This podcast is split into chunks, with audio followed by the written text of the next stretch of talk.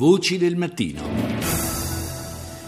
La posizione della Grecia appare ogni giorno più in bilico tra default e possibile uscita dalla zona euro. Ieri l'ipotesi di uno stop ai pagamenti di Atene nei confronti del Fondo Monetario Internazionale ha affossato le borse, ma il governo greco, pur tra mille difficoltà, dice di puntare ancora ad un accordo. Η κυβέρνηση αυτή έχει την ευθύνη να αποπληρώνει τις υποχρεώσεις της στην Ελλάδα, τόσο στην Ελλάδα, δηλαδή τις εσωτερικές υποχρεώσεις, Questo governo ha la responsabilità di pagare i suoi debiti tanto in Grecia quanto all'estero, ha detto il portavoce dell'esecutivo di Atene, Gabriel Sakellaridis. I nostri problemi di liquidità sono ben noti, ma vogliamo essere solventi e per questa ragione speriamo di arrivare quanto prima a un accordo che ci dia un po' di respiro. È una necessità imperativa per tutti che si arrivi presto a un'intesa. Nel frattempo è fuori questione che non vengano pagati salari e pensioni alla fine del mese. È di certo un problema di breve periodo. Per la fine di maggio e l'inizio di giugno vogliamo essere in condizione di arrivare a un accordo che sia di mutuo beneficio. Tunisi. Ieri ha vissuto ore di tensione che hanno fatto temere di essere di fronte a un nuovo attacco terroristico dopo quello del Museo del Bardo, ma la sanguinosa sparatoria che si è consumata in una caserma nel centro della capitale nordafricana, secondo le autorità locali, avrebbe tutt'altra matrice.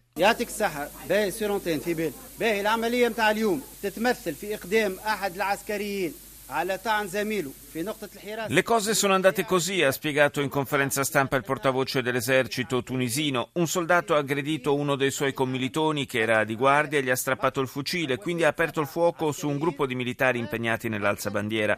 Alla fine sette soldati, oltre all'aggressore, sono morti e altre dieci sono rimasti feriti, uno in condizioni critiche. Quel che possiamo dire con certezza, ha detto ancora il portavoce, è che l'omicida aveva avuto problemi familiari, aveva mostrato un comportamento strano nelle ultime due settimane e per questa ragione era stato trasferito a una unità non operativa in modo da non dover maneggiare armi. Si è trattato di un evento isolato, le cui motivazioni saranno comunque oggetto di una indagine. Torniamo adesso sui tesori storici e culturali minacciati dalla furia distruttiva dello Stato islamico. Lo facciamo con il presidente della Commissione nazionale italiana per l'UNESCO, Giovanni Puglisi. Buongiorno professore. Buongiorno a lei. Naturalmente gli occhi di tutto il mondo in quest'ultimo periodo sono stati puntati in particolare sulla città di Palmira. Eh, lei ha delle notizie eh, diciamo un pochino più aggiornate sulla situazione lì, tra l'altro non c'è solo quello che fanno eh, i, gli uomini dell'ISIS e del califato, ma eh, adesso ci, sono, ci si mettono anche i bombardamenti dell'aviazione siriana.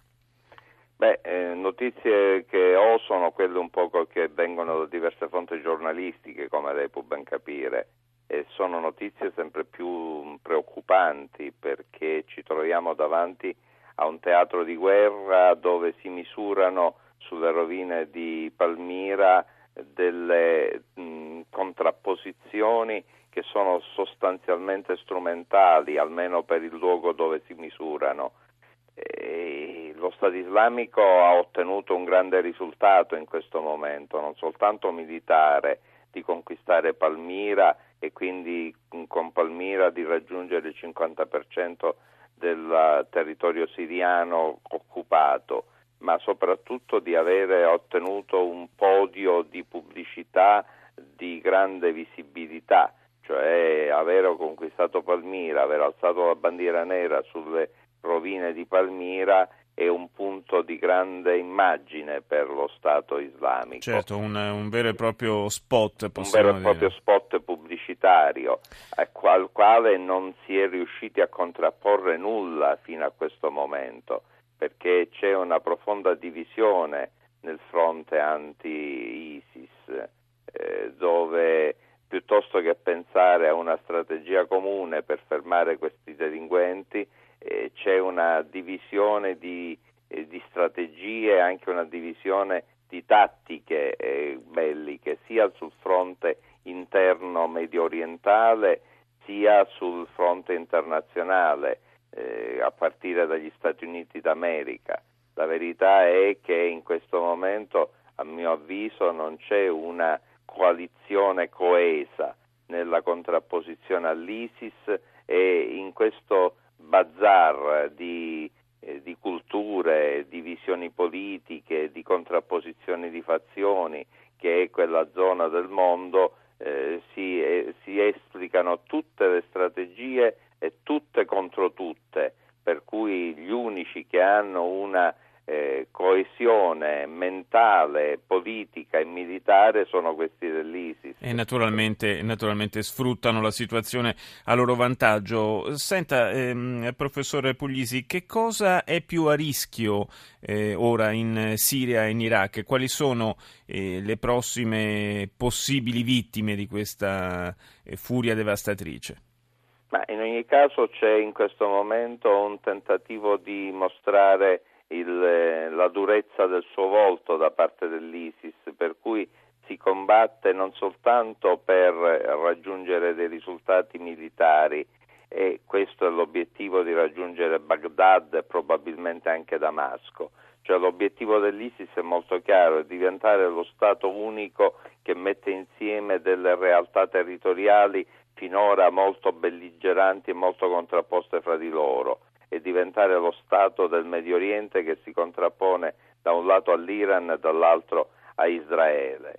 E, e è un, una questa è una strategia militare che è abbastanza chiara. Dall'altro c'è il tentativo di eh, diventare il punto di riferimento, fra virgolette, uso questa espressione che sto per usare, culturale di una strategia anti-occidentale cioè si direbbe che siamo di nuovo tornati ai tempi del, dello scontro delle crociate. Certo, sì, parta, parlare di cultura davvero fa, fa, un po' giusto tra virgolette, perché sì, insomma infatti. qua siamo veramente eh, all'anno zero per quanto riguarda la cultura. E, ehm, tra i paesi a rischio c'è anche la Libia, lo sappiamo, e in Libia eh, quali sono i, i siti dal punto di vista culturale più importanti che potenzialmente sono a rischio?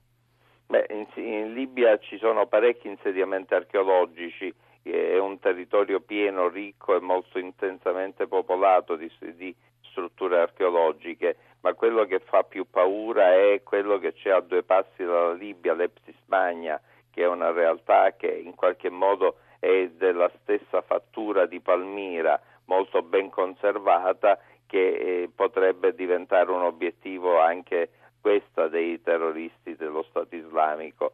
Lì l'unica speranza che c'è di eh, tutela e di ostacolo serio e significativo è la resistenza egiziana. Gli egiziani non consentiranno, eh, si è visto come sono determinati sì. nel, nella reazione allo Stato islamico, mentre in, l'Occidente è molto cauto, si muove sempre con molta circospezione, evita, per certi versi lo capisco pure, di usare uomini sul territorio, gli unici che non hanno nessuna preoccupazione ad intervenire massicciamente e con quasi corpo a corpo in modo determinato sono gli egiziani. Quindi sul versante libico, fin quando ci sono gli egiziani che tengono alta l'attenzione, um, insomma, una speranza di contenere l'ISIS c'è, eh, perché altrimenti sarebbe un disastro, diventerebbero invasivi, tant'è vero che si stanno espandendo verso eh, occidente, cioè le, le, vicende della Tunisia lo dimostrano. Eh certo, eh, certo. infatti una, una situazione sulla sponda meridionale del Mediterraneo che non può che preoccuparci è molto, vista anche, anche la, la vicinanza, esattamente, anche vista la, la grande vicinanza eh, geografica. Io ringrazio Giovanni Puglisi, Presidente della Commissione Nazionale Italiana per l'UNESCO. Grazie professore.